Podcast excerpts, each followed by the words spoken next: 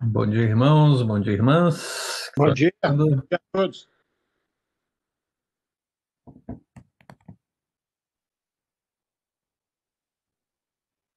Bom dia, irmãos. Não, fala. Fala, bom dia. Bom dia. Bom dia, moça.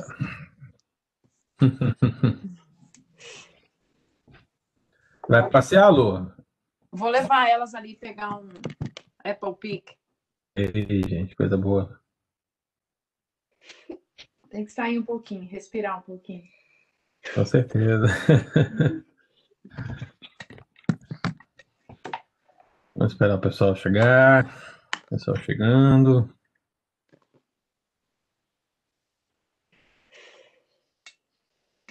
Bom dia. Bom dia. Bom dia. Quem Dulce. Falou bom dia? Quem falou bom dia, gente? É Dulce. Dulce, muito bem, Dulce. Tudo bem, Dulce? Graças a Deus. Agora tá melhor sem Covid? Sem Covid. Sem Covid na casa, né? Verdade. E aqui acabou um, começou o outro. Que coisa, hein, minha filha? Pois é. Mas graças a Deus, estamos livres. Uma nova etapa. Melhor que o Estevão mandou recado lá, falou, pastor, tá, se tiver vaga hoje, na hora que ele mandou, mandou alguém desistindo. Eu falei, rapaz, é pra você estar lá hoje mesmo, hein? É. Foi logo um casal, assim, exatamente. É, né? É. É. Bom dia, Estevão. Aí, pastor. Ei. O Eli tá aí também, né, Eli? Bom dia, Eli. Laís. Na hora de fazer almoço, você vai pro Ecopic?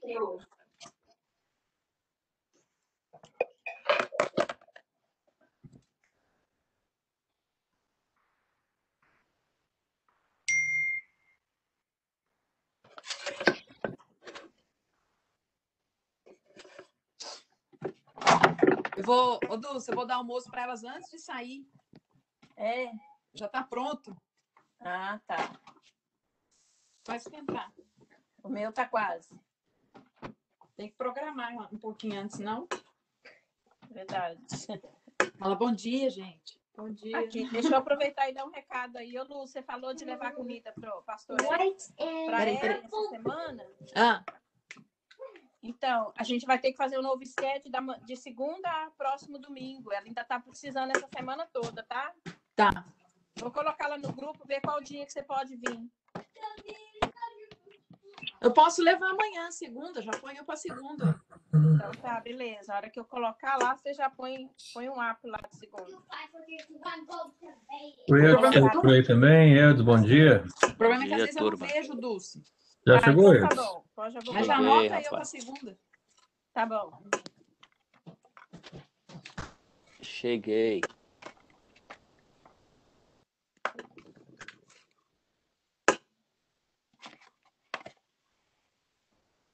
Todo mundo bem por aí?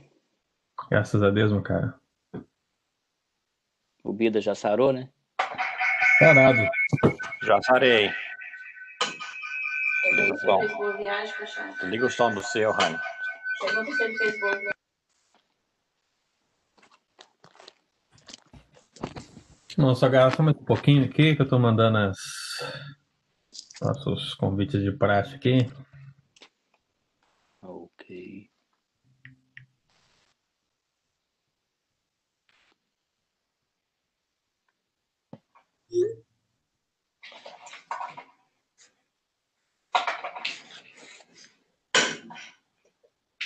Oi, eu não ouvi, você já chegou? Cheguei. Ah, em casa. Cheguei quinta-feira. Beleza. Graças a Deus. Já chegou? Sim, muito boa. Até trabalhar na roça lá eu trabalhei. Ô, oh, rapaz. Eu achei que a Jaqueline ia estar nos shoppings, nos malls da vida. Talvez já estava mesmo, que eu trabalhei. Ah, isso aí, ó. Ela gosta. Gosta, gosta. Eu fiquei lá com meu pai lá. Lá no sítio. Sim. Cortar banana. Isso. É. a família é bom, né? Com certeza. Sempre bom. Bom, vamos começar então o nosso estudo de hoje, irmãos. Nós vamos orar. Eu só estou vendo Estevão, né? Está todo mundo com a câmera desligada. Gente do céu. Esse povo é tímido demais, viu? Eu sugeri ao Pedro fazer essa mensagem, uma mensagem no domingo, né? Vença a timidez, alguma coisa assim, né? Vencendo a timidez rumo ao reino dos céus, alguma coisa assim, né? Uma coisa bem voltada, hein? Muito bom, Eli. Ricardo, tá aí, Eli? Então tá bom. Mas nós vamos orar. Eu vou pedir ao Erione. Erione, ora para nós, meu querido, fazendo favor.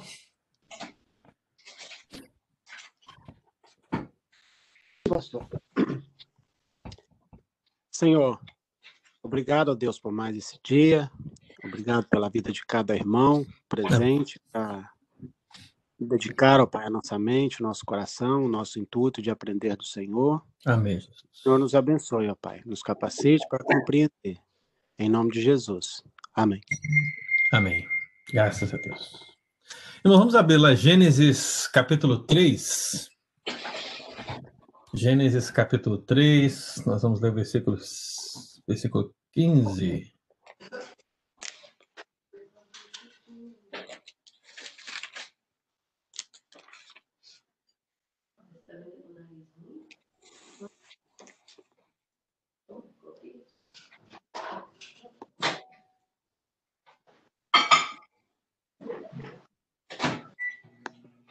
Ah, tem que desligar o meu som aqui.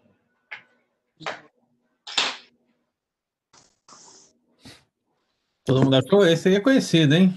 Tem que saber de cor. Gênesis três, versículo quinze.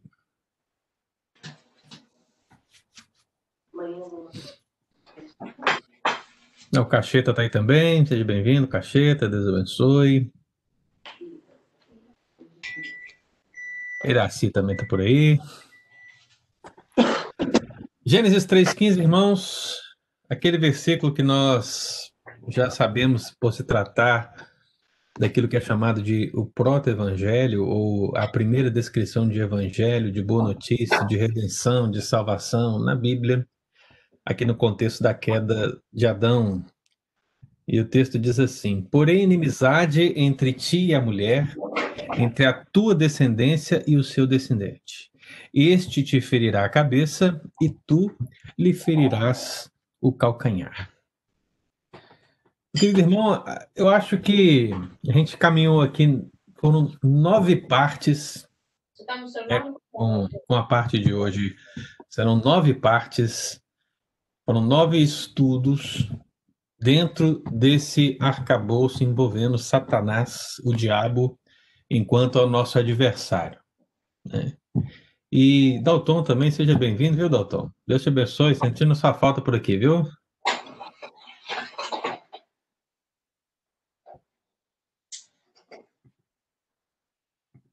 Quem? Dalton. Quem? Dalton. João, para de falar que eu não sei se meu microfone está ligado. Deus abençoe, viu, Dalton? Tá aberto aí. Eu acho que o seu computador deve estar sem som, viu? Porque aqui está aberto, mas ninguém te ouviu. Ninguém está ouvindo, não? Aí, saiu agora. Saiu? Está baixo, mas deu para sair. Então, irmãos, Gênesis três, quinze é, tem essa, essa esfera de mostrar e revelar que aquilo que a serpente realizou no Éden, um dia, um dia... seria punido finalmente. E é sobre essa esperança, ao lado da esperança do descendente, que esmagaria a cabeça da serpente, que a gente vê a progressão da palavra de Deus em todos os sessenta e seis livros da Bíblia, encontrando e procurando ali justamente a esperança messiânica, a chegada do Messias e agora o retorno do Messias.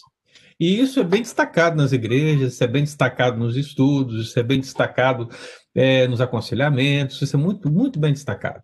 Agora, pouco se fala sobre esse aspecto profético, escatológico, relacionado ao diabo. Porque assim como foi profetizado que viria um Messias, que ele veio e ele voltará, a promessa bíblica é que o diabo, ele caiu, é verdade, mas que ele seria julgado e seria enviado para o lago de enxofre, lago de fogo e enxofre. Então essa promessa, ela está dada aqui justamente ao lado do descendente que produz, que trará a salvação. Se diz que o diabo, ele receberá a punição. Então, às vezes a gente só pensa nesse aspecto do evangelho em termos de boa notícia, mas também há esse aspecto da boa notícia, de saber que o nosso adversário, ele será julgado, ele não ficará impune em relação à sua condenação, em relação ao seu pecado, em relação à sua queda, em relação àquilo que ele vem realizando desde o princípio, a qual nós temos aí estudado e vislumbrado várias partes. Então, tenta lembrar aqui comigo, meu querido, o que que nós vimos até aqui quando pensamos sobre Satanás enquanto adversário?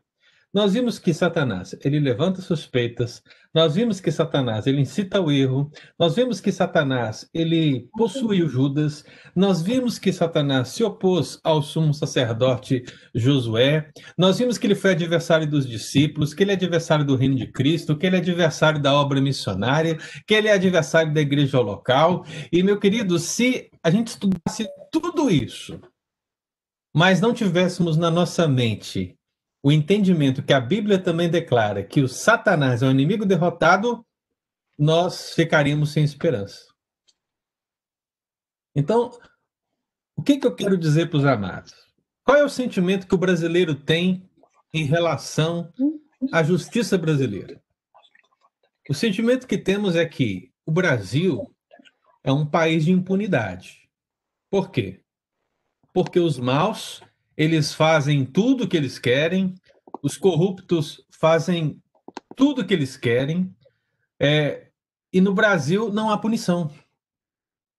A justiça, ela não é executada como deveria. E aí fica, fica no nosso entendimento que no Brasil o crime compensa. Esse é o sentimento de qualquer brasileiro, né? Que conhece a sua nação e vive a sua nação. É esse o sentimento. Agora, quando nós olhamos para a palavra de Deus e pensamos, e pensamos no diabo, se não houvesse esse princípio que nós estudaremos hoje, que o diabo é o inimigo derrotado, nós teríamos o mesmo sentimento em relação a Satanás. Por quê? Porque ele tem agido, tem produzido cegueira, tem mantido os homens nos seus pecados, tem enganado as nações, tem... É... agido em pessoas, prendido pessoas, tem feito coisas terríveis, desde o princípio, é o pai da mentira, nós já estudamos bastante coisa. Imagine se tudo isso acontecesse e no final, ah, ele não fosse punido. Então nós ficaríamos assim, realmente, a justiça, a, o, o pecado compensa, o crime compensa, mas não é o que a Bíblia nos ensina. Afinal de contas, o juiz que cuidará de tudo isso, ele é justo. Ele é o justo juiz. E ele trará todas as coisas à tona e julgará todos. E caberá dois destinos para todas as criaturas de Deus. Caberá o novo céu e nova terra, ou caberá o lago de fogo e enxofre. Um ou outro, né? Não existe aí um, um caminho do meio. Não existe uma terceira via, uma quarta via, uma quinta via. Só existem dois destinos. Existe o novo céu e nova terra, e existe o lago de fogo e enxofre. Então, nesse sentido, irmão, começando de Gênesis três, quinze, nós temos a promessa da condenação do diabo, da sua derrota. A sua aparente vitória em fazer que Adão caísse, na verdade, na revelação bíblica, vai se mostrando e se revelando de outras maneiras. Uma das coisas que são das mais difíceis de nós estudarmos, né, é sobre essa questão que envolve o problema do mal, de onde surgiu o mal. E isso, no nosso estudo de anjos aqui, surgiu várias vezes, porque é difícil nós explicarmos isso. Mas a grande verdade é que Deus, ele se utiliza das ações do diabo, ele se utiliza da, da queda do homem para a realização dos seus propósitos salvíficos, de salvar um povo para si. Ainda que seja difícil explicar isso, é o que a Bíblia diz, é o que a Bíblia declara, né? E a gente também precisa entender a limitação que temos em compreender aquele que é ilimitado, aquele que é todo ciente, aquele que é grandioso, que é o próprio Deus. Então, hoje, irmãos, nós vamos falar de uma derrota que está inerente ao diabo, que muitas vezes a gente ouve falar, as pessoas falam e declaram isso como até um jargão evangélico, né? Elas dizem, ah, pisa no diabo, ah, o diabo está debaixo dos meus pés, tá, tá amarrado, ah, tá, ah, sai, e, e coisas assim. Mas o que está por trás de tudo isso, ou precisaria estar atrás de tudo isso, é o entendimento por parte da igreja que o adversário, ainda que seja poderoso, ainda que continue atuando, né? Ele é e está derrotado. Isso precisa ficar claro, irmãos. Não existe uma batalha entre o bem e o mal, no sentido de Deus pelejando com o diabo para ver quem vai sair vitorioso no fim. A vitória já foi dada. A vitória é do Senhor Jesus. E essa vitória que o Senhor Jesus conquistou, ele entrega para a igreja. É por isso que no estudo do domingo passado, quando nós estudamos sobre o sumo sacerdote Josué, aquela visão de Zacarias e o que o diabo estava fazendo ali, toda aquela acusação satânica, ela não é mais possível. Por quê? Porque Cristo venceu a morte, Cristo redimiu seu povo, Cristo justificou seu povo, e agora o diabo não pode mais acusar.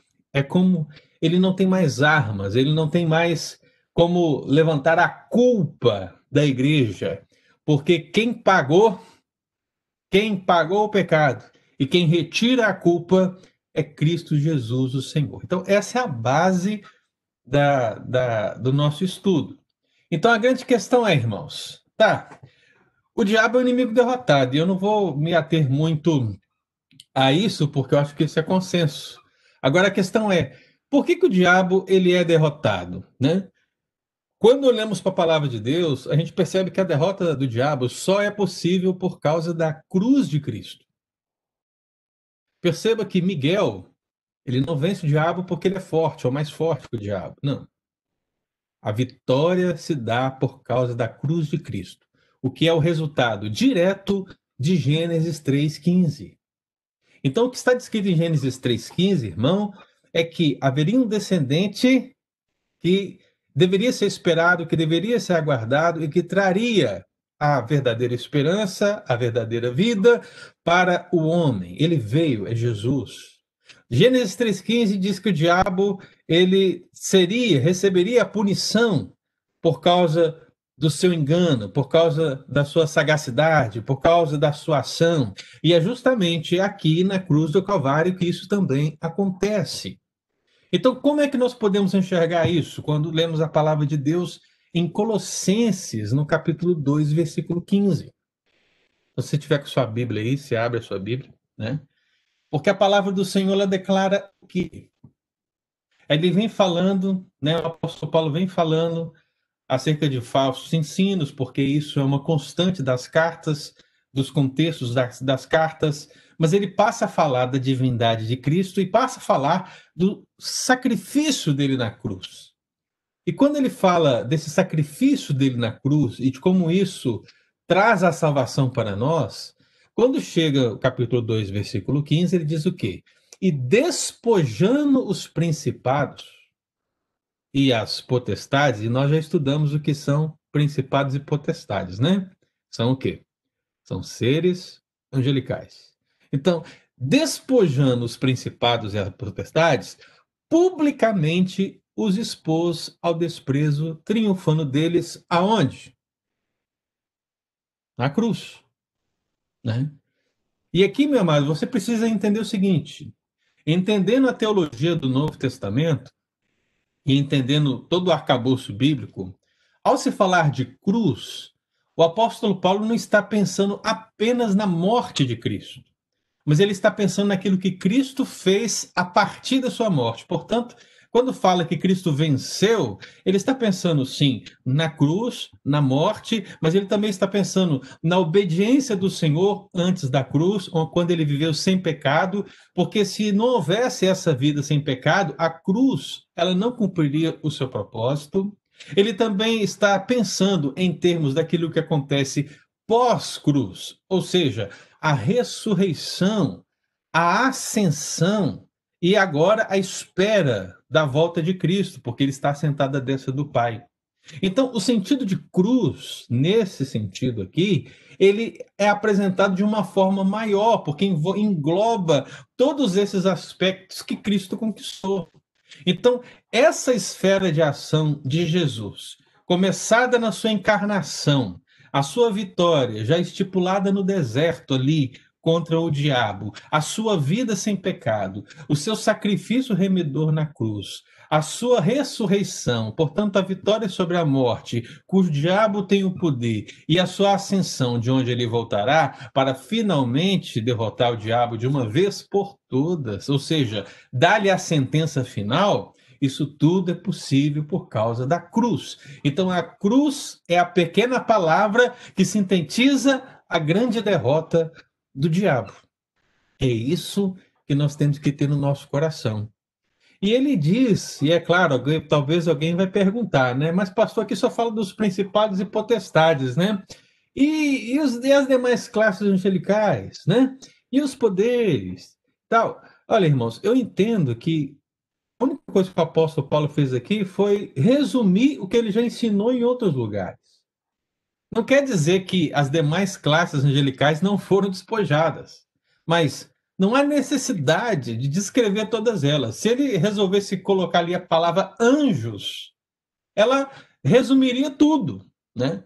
Então, ele colocou duas palavras apenas para designar o todo, nada mais, nada menos do que isso.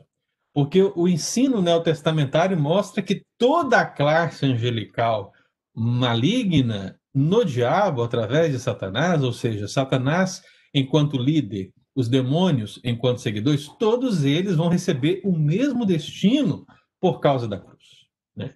Então, esse é o ensino geral da Escritura. E é por isso que a gente tem que ler sempre os textos a partir também desse contexto maior e desse contexto geral. E aí eu queria destacar nesse versículo aqui, quinze, irmãos, algumas questões. Porque o texto fala e usa a expressão despojando. A palavra despojar aqui é a palavra desnudar. E o que é desnudar? Desnudar é tirar a roupa, né? De maneira forçosa, no caso. Por quê? Porque envolve um contexto militar. Se você já leu o Antigo Testamento, ou pelo menos algumas passagens de teor militar, você vai perceber que nos, nessas passagens de teor militar, o exército vencedor é aquele que despoja os seus inimigos, né? E qual que é o sentido desse despojar? Ele envolvia retirar do exército vencido tudo que ele possuía. Então imagine o seguinte, né? Imagine que o exército brasileiro, né, vencesse o exército americano. Vou imaginar isso aí, né? Mas imagine, o que, que isso significaria em termos bíblicos? Significaria que, nessa vitória, tudo que pertence, o que sobrou do exército americano, seria despojado, ou seja, seria tomado para o exército brasileiro. O exército brasileiro tomaria a força, seria dele agora, né? E esse despojamento, em termos bíblicos, ele chega ao extremo, em alguns textos, né? O profeta Ezequiel, ele cita essa questão, não me lembro os dois textos agora que ele cita, mas ele, ele cita justamente nesse contexto de desnudar, porque o exército vitorioso, quando ele quer humilhar o vencido, né, ele, até a roupa do corpo é retirada. Então não se diz apenas em termos de armas, ou ouro, ou coisas preciosas, não. Também existe essa possibilidade da humilhação final, que significa retirar, inclusive, as roupas desse exército vencido. Daí a ideia de desnudar. Então, quando o apóstolo Paulo resolve usar essa expressão aqui, ele está pensando na total humilhação de Satanás, irmão. É isso que você precisa perceber. Não foi uma mera vitória, não foi uma vitória onde ele apenas é, está salvando pessoas que estavam sob o domínio de Satanás. Não, Jesus ele vence o diabo, ele despoja, no sentido de tirar as suas armas, mas também de tirar o seu poder sobre a morte, no sentido de também tirar o seu poder sobre as nações, sobre as pessoas, portanto libertá-las, mas ele também humilha, humilha Satanás. Daí a próxima expressão que é usada, né? O texto diz aí, publicamente os expôs ao desprezo. O que que é desprezo, né? Você poderia pensar em várias respostas, desprezo. Mas essa expressão desprezo, ela é usada, sabe em qual contexto? No Novo Testamento? Ela é usada no contexto de uma mulher adúltera que é desmascarada em público. Agora pensa aí, uma mulher adúltera sendo desmascarada em público. Isso é o que para você? Isso é uma situação vergonhosa? É uma situação desprezível? É justamente esse sentimento que o apóstolo Paulo está trazendo aqui em Colossenses dois, quinze. O diabo, ele foi derrotado a ponto de ser humilhado, a ponto de ser desprezado em público. Então, não há poder, não há glória, não há nada no diabo, né, que possa ser é, exaltado verdadeiramente, com base em verdade, por ele ou por qualquer um dos seus seguidores, porque toda a glória pertence a Cristo Jesus. É isso que o texto de Colossenses dois, quinze quer dizer para nós, né? Mas é interessante que também Hebreus dois, Hebreus dois, versículo quatorze, quinze e dezesseis, se você quiser abrir também, né? O que que ele diz aí no versículo quatorze de Hebreus dois? Ele diz assim, por sua morte, ou seja, pela morte de Cristo, ele destruiu aquele que tem o poder da morte, a saber, o diabo. E ele livrou todos que, pelo pavor da morte, estavam sujeitos à escravidão por toda a vida. Então percebe justamente isso, meu amado. Jesus, ele vence na cruz e em todo o seu ministério, ele vence e ele despoja, ele desnuda, ele despreza o diabo. Por isso que nós não podemos aceitar de maneira alguma outra ideia que seja que o diabo, Satanás, é um adversário derrotado. Nós não podemos aceitar um princípio dualista, onde há uma luta de deuses, uma luta é, de Satanás e Deus brigando pela humanidade, ou qualquer coisa assim. Igual aquele filme Constantine, por exemplo, ele apresenta esse contexto dual, né? Onde Deus e Satanás fazem uma aposta, né? E eles ficam ali duelando, e os seres humanos estão no meio desse negócio, né? Porque de um lado você tem o inferno, do outro lado você tem o céu, e no meio você tem a terra. E aí o, o demônio fica tentando entrar aqui, Deus fica tentando entrar aqui, e o homem fica no meio ali, né? Não, esse conceito não é bíblico, né? E por que não é bíblico? Esses dois versículos que eu mencionei já mostram essa esfera, né? Essa esfera de Satanás. Ele é um adversário derrotado e que essa derrota só é possível por causa da cruz de Cristo. Então, essa é a base da derrota satânica, a cruz de Cristo. E o que mais que nós podemos pensar nesse sentido? Nós podemos pensar também que a derrota do diabo, ela envolve a sua expulsão do céu. Isso já é um tema que nós trabalhamos aqui quando falamos de Miguel. Porque Miguel foi o principal personagem na batalha, onde Apocalipse doze, se você quiser abrir lá, né, o versículo nove, diz que foi expulso o grande dragão, a antiga serpente, que se chama Diabo e Satanás. Então, assim, você não tem dúvida nenhuma que é ele. Então dá todos os nomes, e aí o sedutor deste mundo, sim, ele foi atirado para a terra e com ele seus anjos, né? Então nós mencionamos esse texto quando nós trabalhamos a ideia de Miguel, porque Miguel, como arcanjo e os anjos, pelejam no céu e expulsam o diabo. E aí vem a grande questão, irmão. E eu realmente não quero entrar nesse contexto específico, porque senão a gente não avança no nosso estudo. Mas existem várias nuances de interpretação no Apocalipse.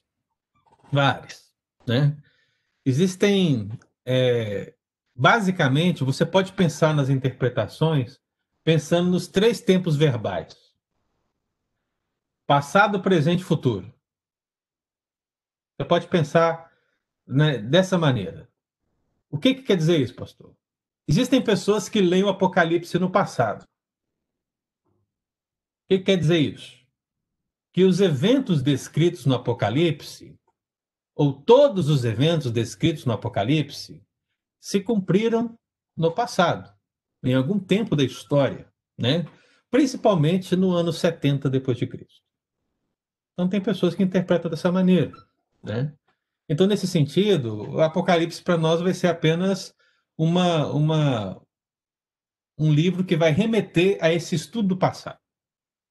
Existem pessoas que leem o Apocalipse a partir do presente, né? O que eles vão dizer? Olha, o Apocalipse ele vai fala de eventos que vão acontecer na geração que estamos vivendo, ou a que está acontecendo na geração que nós vivemos. Aí essa geração ela pode ser a geração compreendida da época de Cristo até a volta de Cristo. Basicamente isso.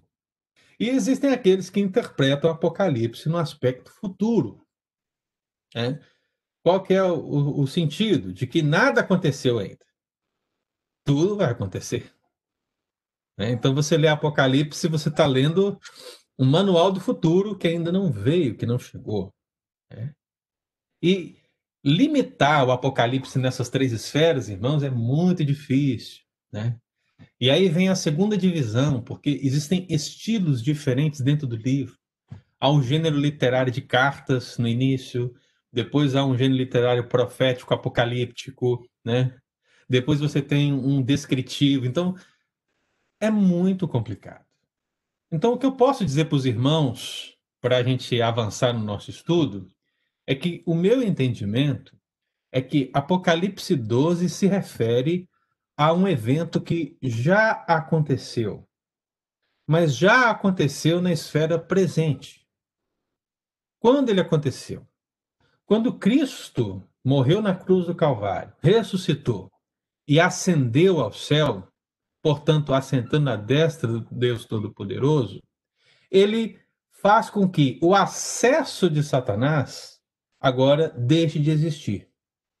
Porque você que está estudando aqui comigo sabe muito bem que Satanás ele tinha um certo acesso à corte celestial. Porque você vê ele se apresentando diante de Deus.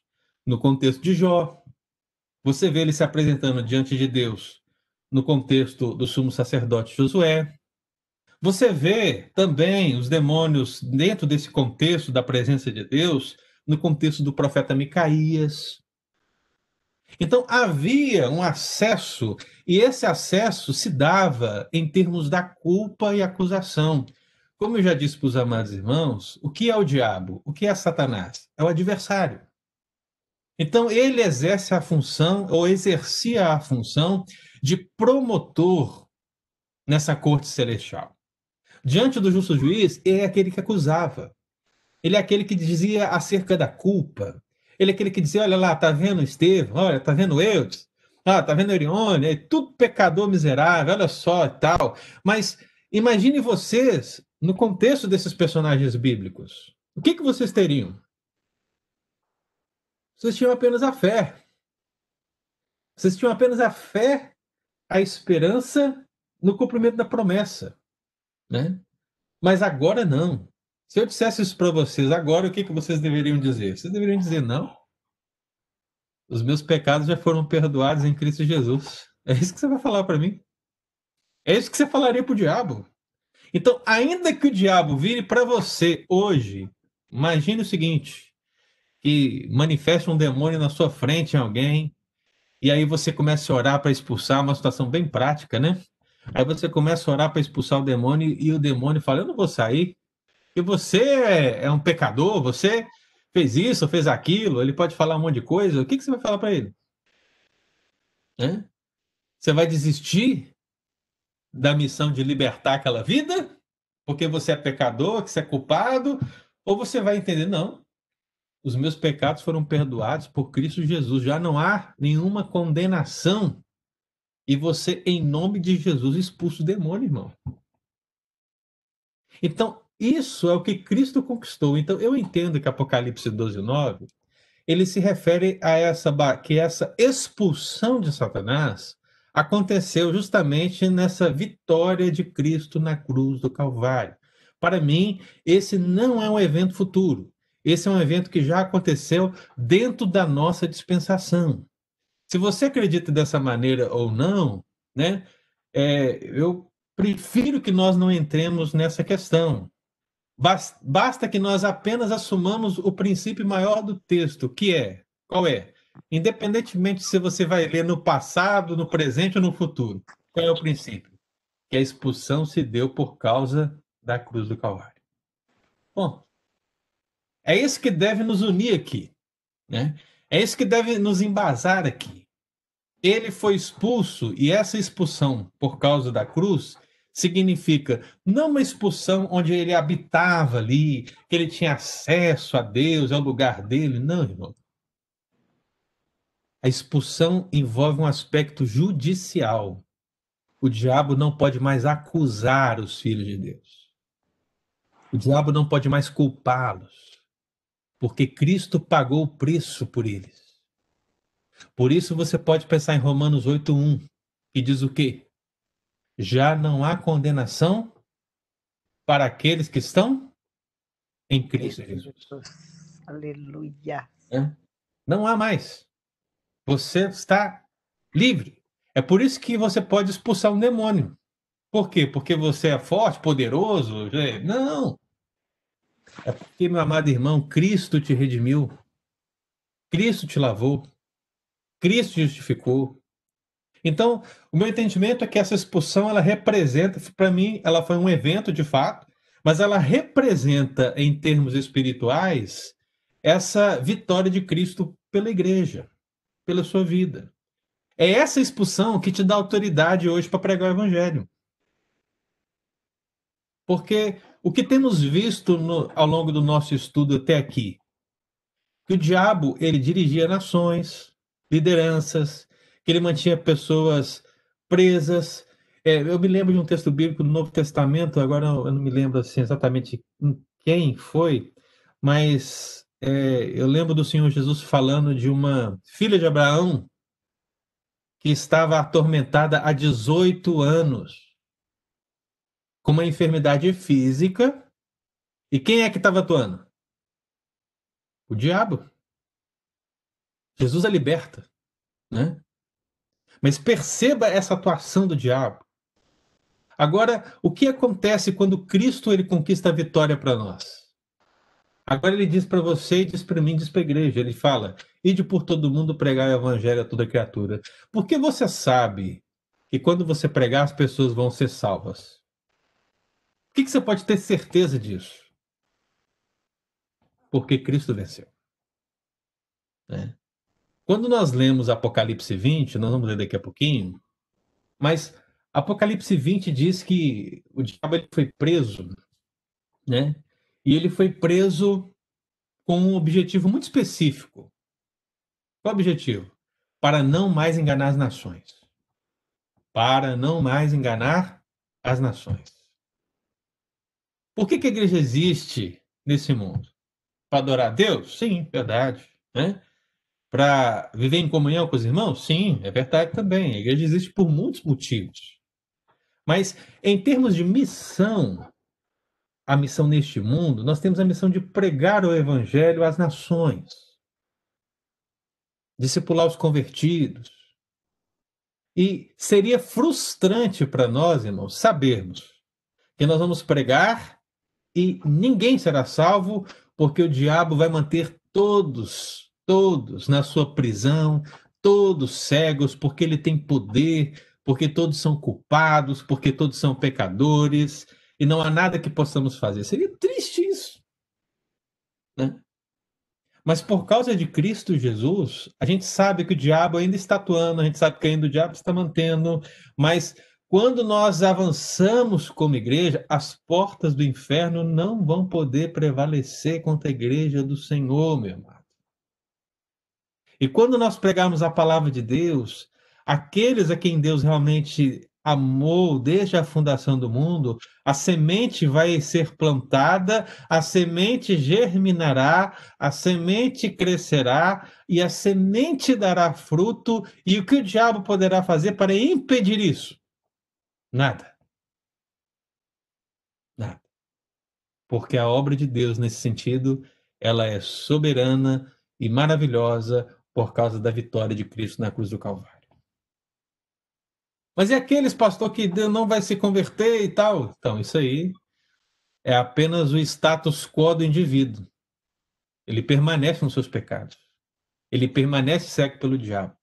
Mas aqueles que Deus realmente vai chamar, esses, meu irmão, infalivelmente serão chamados, serão convertidos, serão transformados, porque Cristo os amou e os salvará.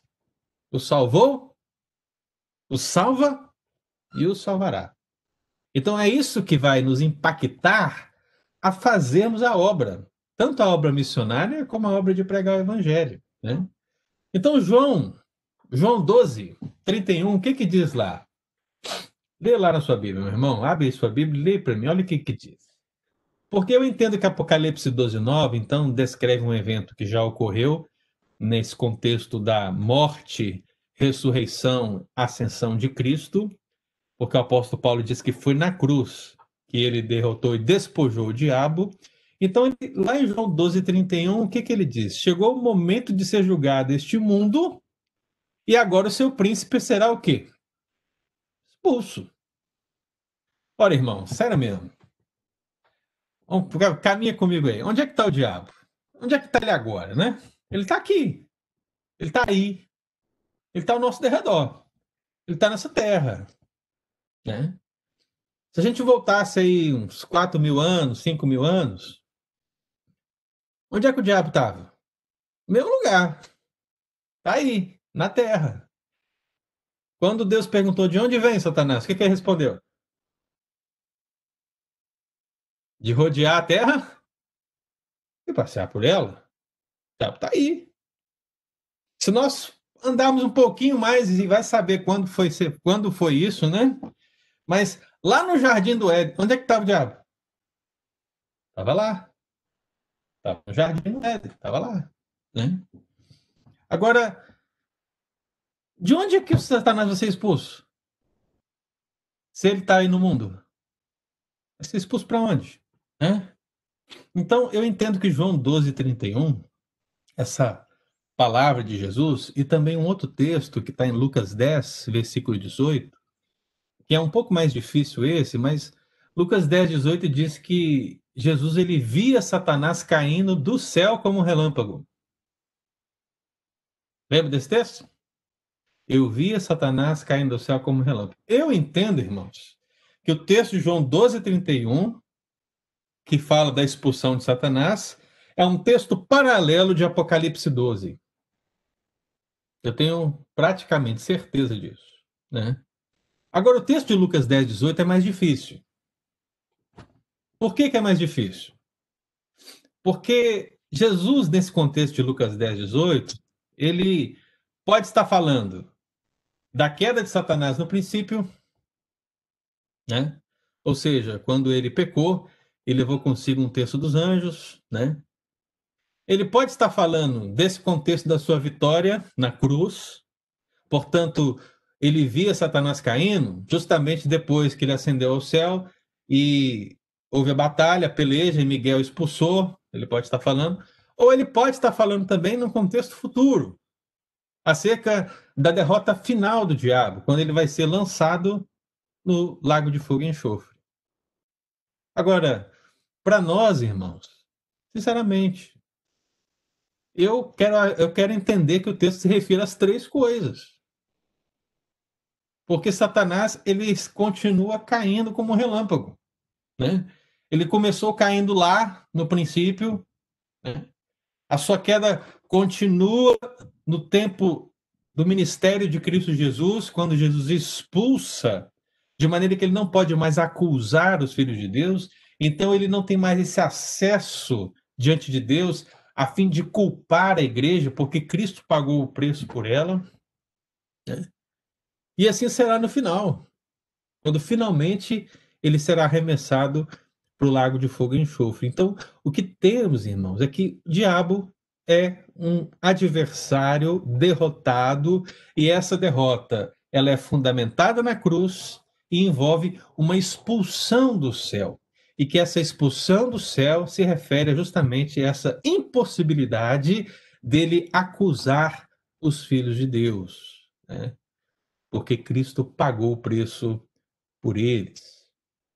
Essa derrota também, irmãos, ela envolve um, uma limitação das suas atividades. Uma limitação. E aqui é um outro tema que também é difícil a gente entender. Difícil. Porque a Bíblia diz em Apocalipse vinte, você pode abrir lá, que a gente vai ler alguns versículos, mas Apocalipse vinte diz que o diabo, ele foi preso. E por se tratar de um texto em Apocalipse, de novo, nós temos aquela dificuldade. Quando é que esse texto se cumpre? Se cumpriu no passado, no presente ou no futuro, né? Então, dependendo da visão da pessoa que estuda o texto de Apocalipse, ele pode citar essa situação em vários momentos distintos. Eu, pessoalmente, irmãos, entendo que o texto se refira a esse contexto da vitória de Cristo na cruz e a essa dispensação. Esse tempo que estamos vivendo entre a primeira e a segunda vinda de Cristo. Para mim, o Apocalipse ele se cumpre basicamente nesse período, né?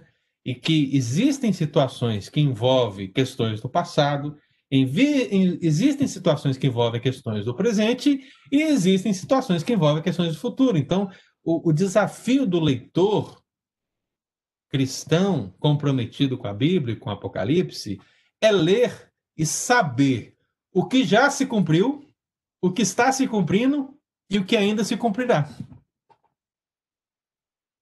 Então, eu, eu uso presente, passado e futuro ao ler o Apocalipse. E não apenas um óculos. Porque quando você usa apenas um óculos, ou seja, o óculos do passado, o óculos do presente, o óculos do futuro, você vai errar.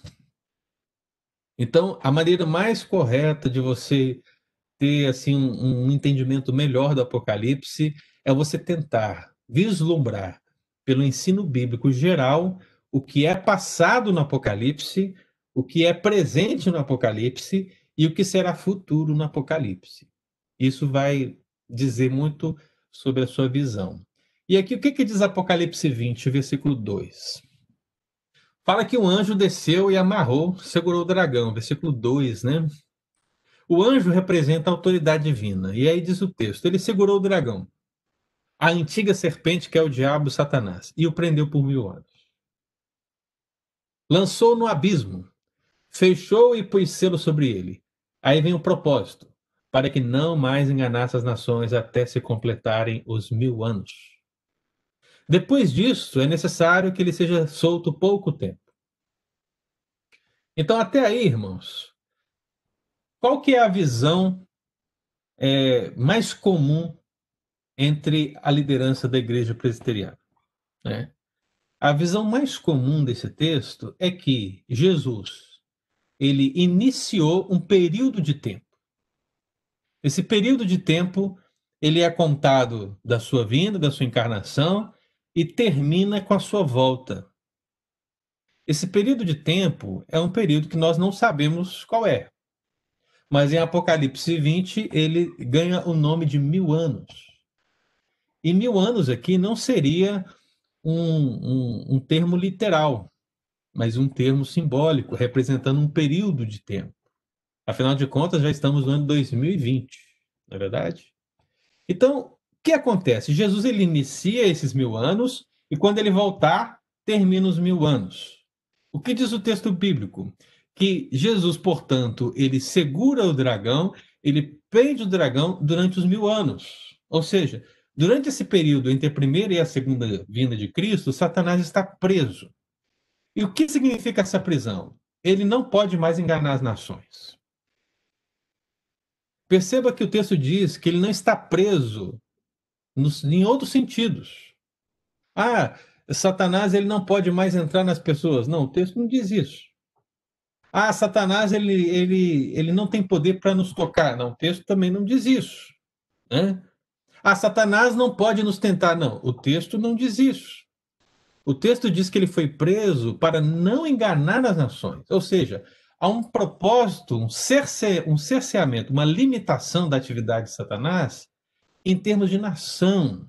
Ou seja, ele não pode mais manter as nações escravizadas ou cegas, porque a luz do evangelho as alcançará. Não é sem razão que Jesus declarou no sermão profético de Mateus vinte e cinco que antes de vir um fim, o evangelho será anunciado em que lugar? Nas nações, no mundo todo. Então a luz será emitida a todas as nações, porque Satanás não pode mais mantê-las nessa cegueira espiritual, como ele faria antes. Aí o texto diz, agora, depois disso é necessário que ele seja, aceito, seja solto pouco tempo. Qual que é a visão, portanto, da maioria dos pastores da nossa denominação? É que esse solto pouco tempo se refira à grande tribulação.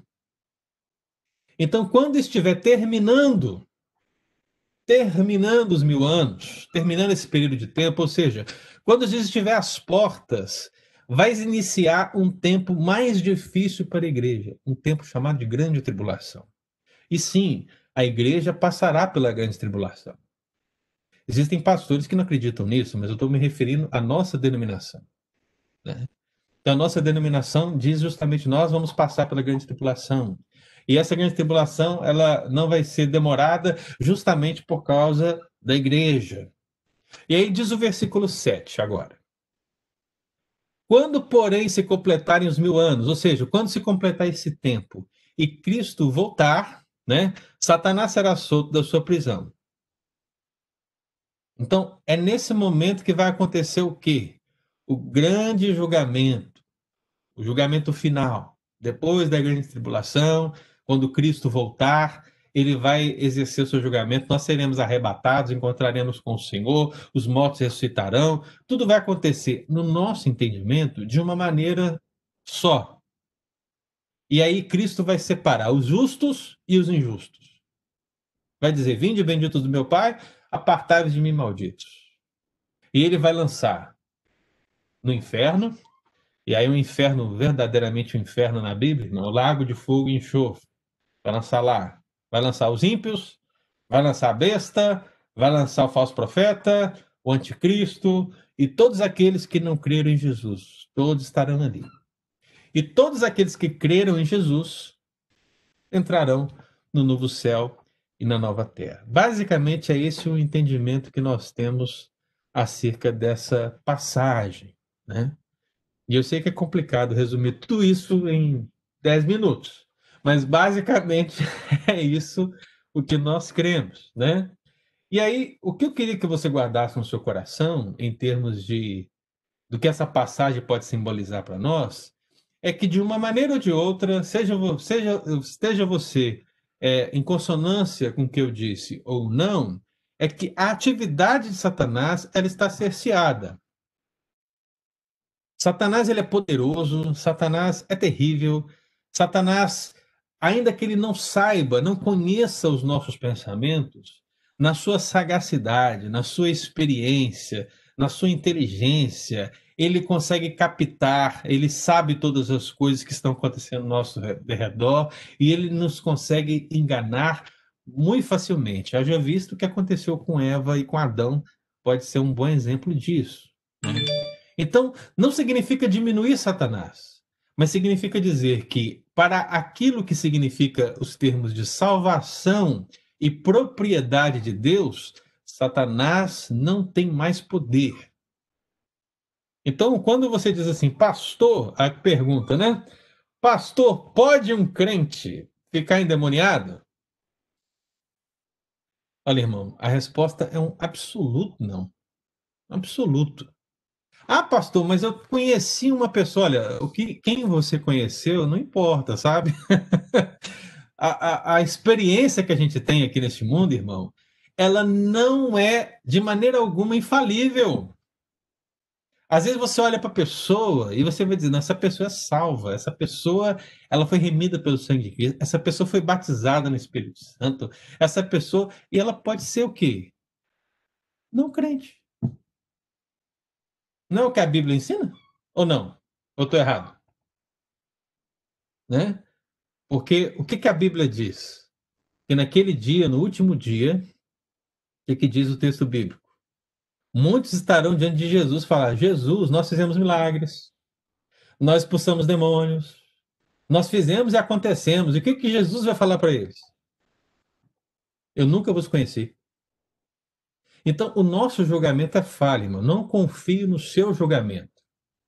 Confie no que a Bíblia diz. Né?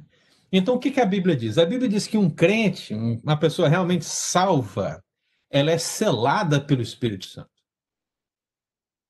E o que quer dizer esse selamento? Significa que agora ela é propriedade de Deus. Ora, se ela é propriedade de Deus, ela não é propriedade do diabo. É isso que nós estamos ensinando aqui hoje. Que o diabo não tem mais poder em termos de propriedade sobre a sua vida. Antes ele tinha. Por quê? Porque você era culpado, você era pecador, você era injustificável, você não tinha nada que pudesse te remir. Mas agora não. Cristo te libertou. E ele não apenas te libertou, ele te conquistou. Ele despojou Satanás, ou seja, ele desnudou. Você era uma propriedade nas mãos de Satanás em certos termos. E agora Cristo, ele te retira do inferno, ele te retira, ele te retira das trevas e transporta você para a luz. Transporta você para o reino, transporta você para o céu. Agora você é propriedade de Deus. Então, meu irmão, ou você é propriedade de Deus, ou você é propriedade do diabo. Não tem meio termo isso aqui. Então, se um crente, aí agora eu estou falando, se um membro de igreja ficou endemoniado, é porque ele não é crente. É simples assim. Sorry. Mas é, é isso.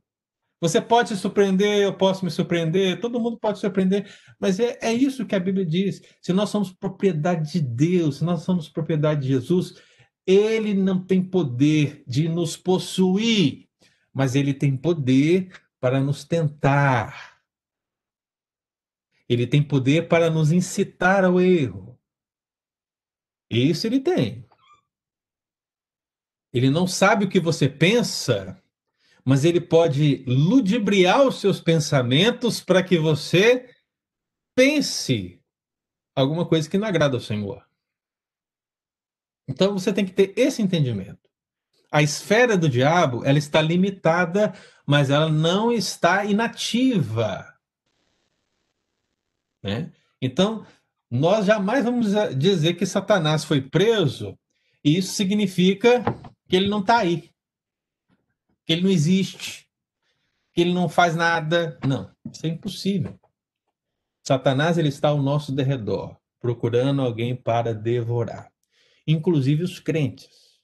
Ele lança mão de tentações, lança mão de, dos pecados dos crentes, lança mão de várias questões para exercer sua obra. Mas, meu amado, lembre-se disso. A esfera, ainda que seja terrível e poderosa, é limitada. E é limitada no sentido de que você é propriedade de Deus. É limitada de que você foi alcançado pelo Evangelho de Deus. E isso Satanás não pôde impedir. Se não fosse assim, você não estaria salvo. Não é verdade? Então guarde isso no seu coração.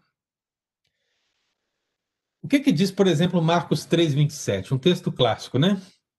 Lá em Marcos três, vinte e sete, Jesus estava sendo acusado pelos... pelos escribas, pelos homens da lei, que ele estava expulsando os demônios por meio de quem?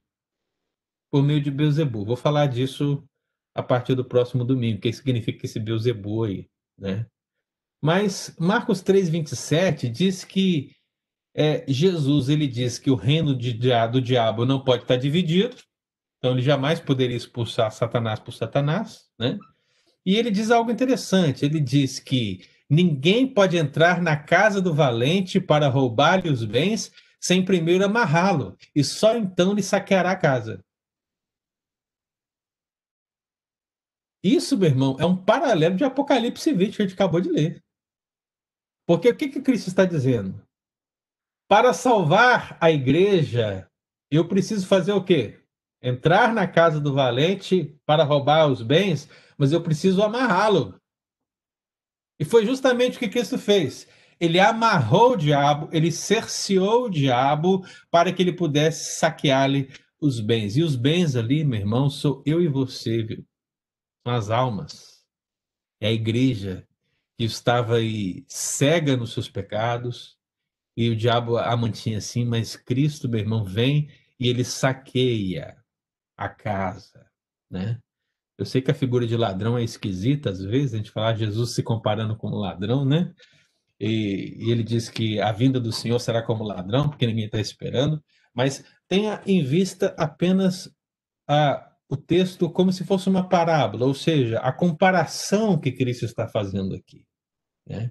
Não que ele seja um ladrão, na verdade ele não é. Tudo lhe pertence, tudo é dele, tudo é para ele, tudo é para a glória dele, foi feito por meio dele, né? Mas justamente esse sentido de salvação que ele quer mostrar aqui e revelar nesse Marcos três, vinte e sete. E aí fica a grande questão.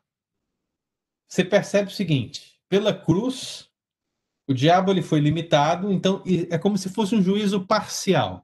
Ele já está condenado porque ele caiu lá naquele princípio. Lembra que quando nós falamos dos anjos, falamos da natureza angelical e dizemos que os anjos são anjos eleitos ou anjos reprovados? Ali, Satanás já estava condenado. Porque os anjos passaram por um teste que eu não sei qual foi, você não sabe qual foi, ninguém sabe qual foi, em um período que eu não sei qual foi, que você não sabe qual foi, que ninguém sabe qual foi, mas que nesse teste houve uma divisão em anjos eleitos, ou seja, aqueles que permaneceram no seu estado original, e anjos reprovados, aqueles que caíram desse estado original, se perverteram e que vieram para a Terra e estão exercendo a sua atividade até hoje. Essa é a divisão básica. Então, a condenação do diabo, ela começou ali, ela tornou-se uma realidade na cruz do Calvário, e ela culminará no lago de fogo e enxofre. Então, é como se o diabo estivesse esperando a sua sentença, né, é, neste mundo. Né? É como se ele estivesse aqui neste mundo, andando por aqui, fazendo as suas obras, mas ele já está sentenciado. É por isso que o texto bíblico declara que o diabo sabe que pouco tempo tempo lhe resta. Para nós, meu irmão, está sendo difícil esperar esse tempo todo, né? Já se passaram aí esse tempo todo, milênios. Mas para o tempo de Deus, isso não é nada, porque, como disse Pedro e o salmista, né? Para Deus, um dia é como mil anos. Mil anos é como um dia.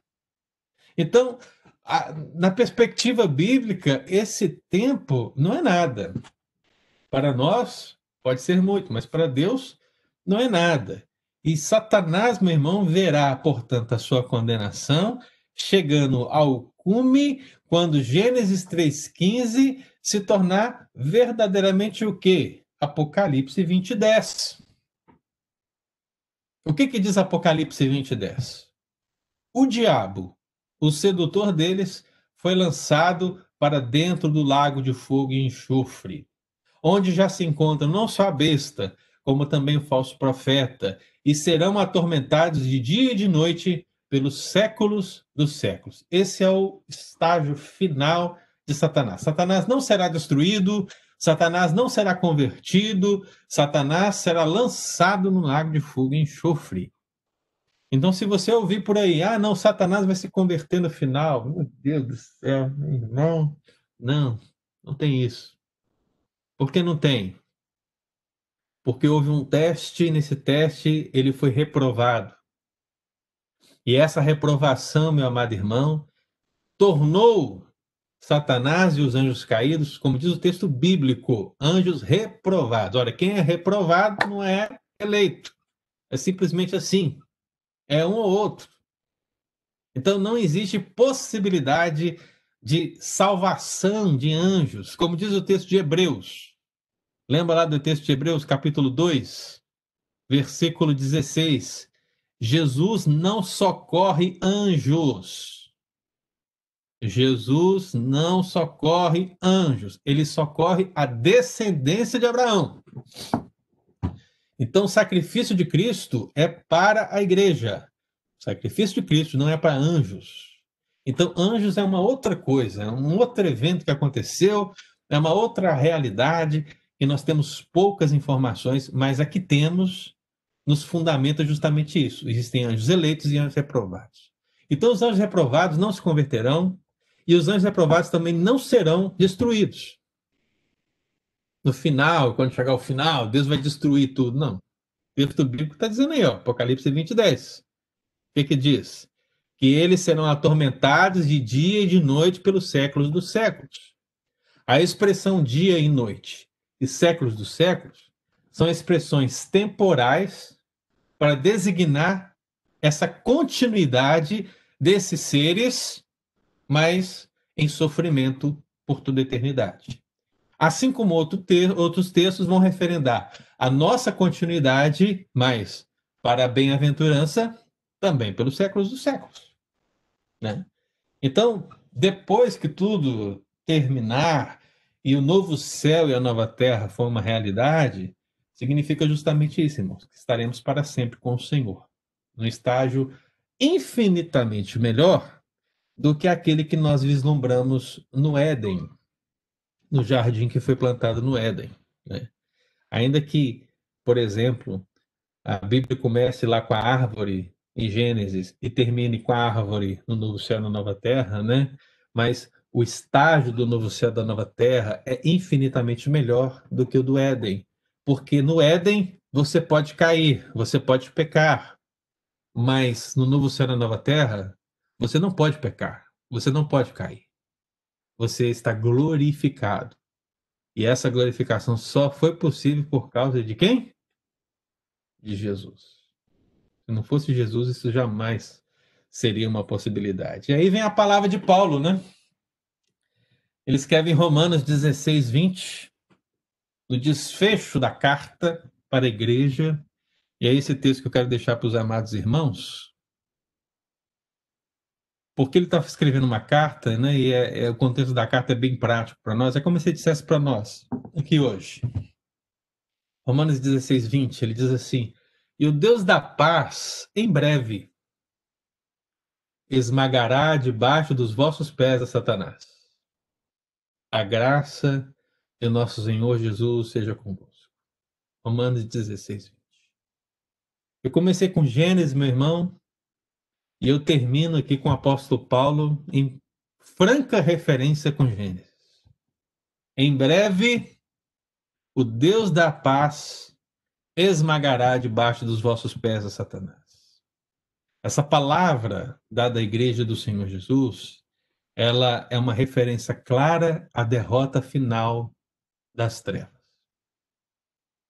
Para a igreja de Roma e para a nossa igreja de hoje, basicamente o ensino é o seguinte: vocês estão sendo perseguidos, vocês serão ultrajados, vocês serão humilhados, mas continuem. Continuem cumprindo a missão, continuem sendo igreja, continuem pregando o evangelho, continuem vivendo em comunhão, continuem porque, em breve, o Deus da paz vai esmagar debaixo dos vossos pés a Satanás. Isso não é motivo de glória para nós, de maneira alguma. Porque se Paulo diz que o diabo está debaixo dos nossos pés, não é porque os nossos pés são fortes. Essa é uma, uma alusão clara também aos pés de Cristo. Porque a vitória que Cristo conquistou, ele deu para nós, a sua igreja. Então a vitória de Cristo é a vitória da igreja. A pisada de Cristo é a pisada da igreja. É esse o sentido. Então, guarde isso no seu coração, né? E ao pensar sobre o diabo, depois de tudo aquilo que nós já, já entendemos acerca dele, nessa esfera de agir como adversário, pois esse é o sentido do seu nome, Satanás, enquanto Antigo Testamento, significando adversário. Diabo, enquanto Novo Testamento, significando adversário. Esse adversário, ainda que esteja atuando, atuando contra a igreja, atuando contra a obra missionária, atuando contra os discípulos, atuando contra nós, em breve será totalmente derrotado. Então, tenha esperança, meu irmão, porque a palavra de Deus, de Gênesis três, quinze, se cumpriu. E a palavra de Romanos dezesseis, vinte vai se cumprir também. Pode ter certeza disso em nome de Jesus. Amém? Deu para entender, meu amado irmão? Você que está aí acompanhando, né? Para entender o que nós dissemos hoje, que o diabo é um inimigo derrotado. Deixa eu ver aqui, tem uma pergunta. A Nilma, deixa eu ver aqui, Nilma. Se devemos ver o passado e futuro e presente, aconteceu, está acontecendo e vai acontecer. Então, a vinda de Jesus para nos buscar definitivamente se aplica? É claro que não. Veja que eu não digo que você deve ver passado, presente e futuro em todos os eventos, irmão. Não, não. Você precisa ver todos os eventos e enxergar o que é passado, o que é presente e o que é futuro. Né? A, a diferença é essa. Então, você não vê tudo que está escrito no Apocalipse nas três perspectivas. Mas você precisa ler o tudo que está escrito no Apocalipse e saber o que é passado, saber o que é presente e saber o que é futuro. Por exemplo, as cartas, as sete cartas, as sete igrejas, no início de Apocalipse, é passado, presente ou futuro? Isso vai dizer muito da sua visão. Eu entendo que é passado, ou seja, Cristo escreveu as sete igrejas históricas ali mencionadas.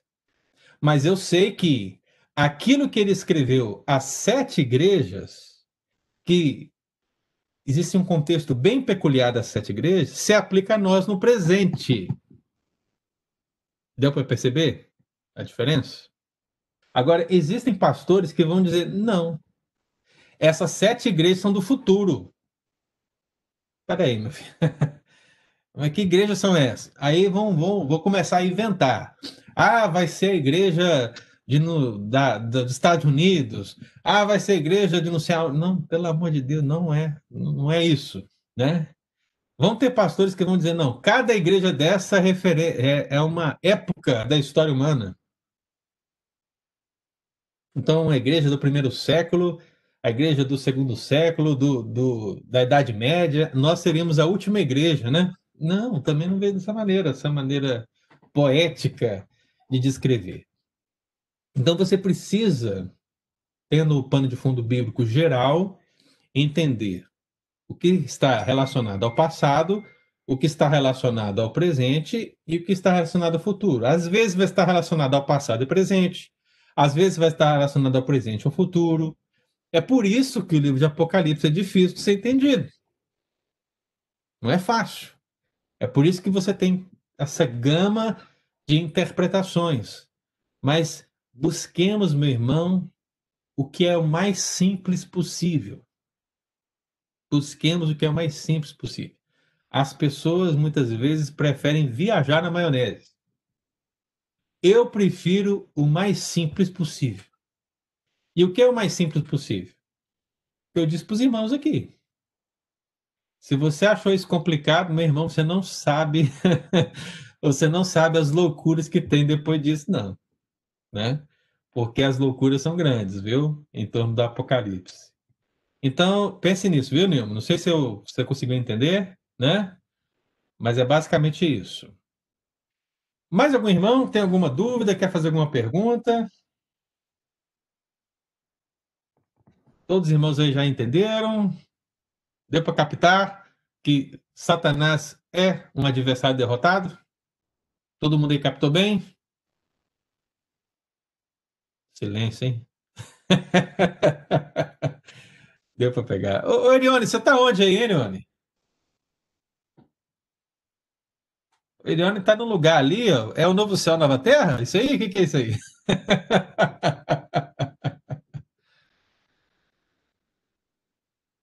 É só um, um lugarzinho legal aí de escutar.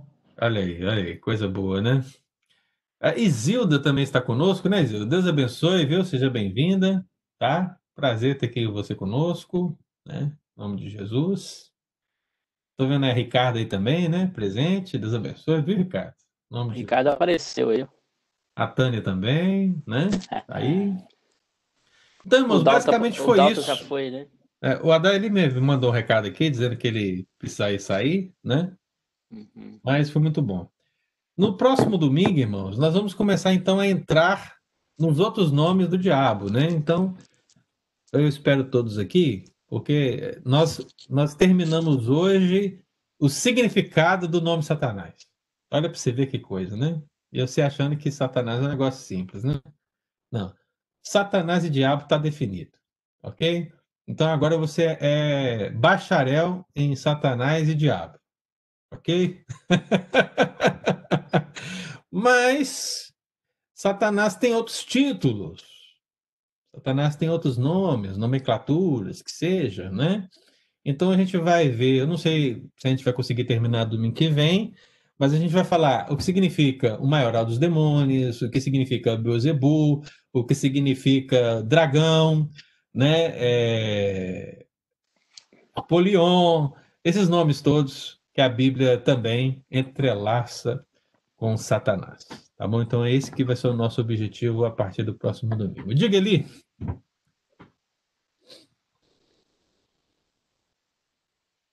Abre, fala. Aí. Eu, Eli, abre, eu não tô conseguindo abrir aqui, rapaz. Está uh, me ouvindo? Pode. Ok, sure. uh, Eu gostei muito da, da, da forma como você fez a colocação sobre Apocalipse doze, sobre o acusador dos irmãos, uh, que foi lançado para a terra, no caso ali. Uh, eu, eu, eu não tinha ido até, até esse ponto, mas a minha outra colocação ali é a pergunta, no caso. Aquela mulher ali... A, que gera aquele filho varão. O que seria, quem seria aquela mulher? Seria Israel? Ou, ou, o que seria? Qual seria a sua colocação dentro daquilo ali? É. Eu posso te responder essa questão no mês que vem? Pode. Pode te responder? Porque, assim, eu... É complicado, Apocalipse doze, quando fala da mulher. É doze, né? Da mulher? Isso. doze, exato, né? Né? É complicada essa interpretação, né? E... mas eu, eu a vejo, ele, eu posso te adiantar que eu a vejo dentro do escopo neotestamentário, é, em termos da igreja e Cristo. Só que o problema dessa interpretação que eu tenho é que a mulher, que é a igreja, né, ela dá à luz ao menino, que é Cristo, que é perseguido pelo dragão, que é o diabo, né? E aí, mas como é que a igreja dá a luz ao Messias?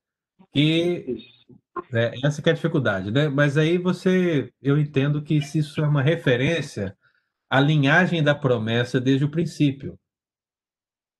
Ou seja, Cristo, ele veio daquela linhagem prometida, portanto, de Davi, né? Da tribo de Davi, da tribo de Judá.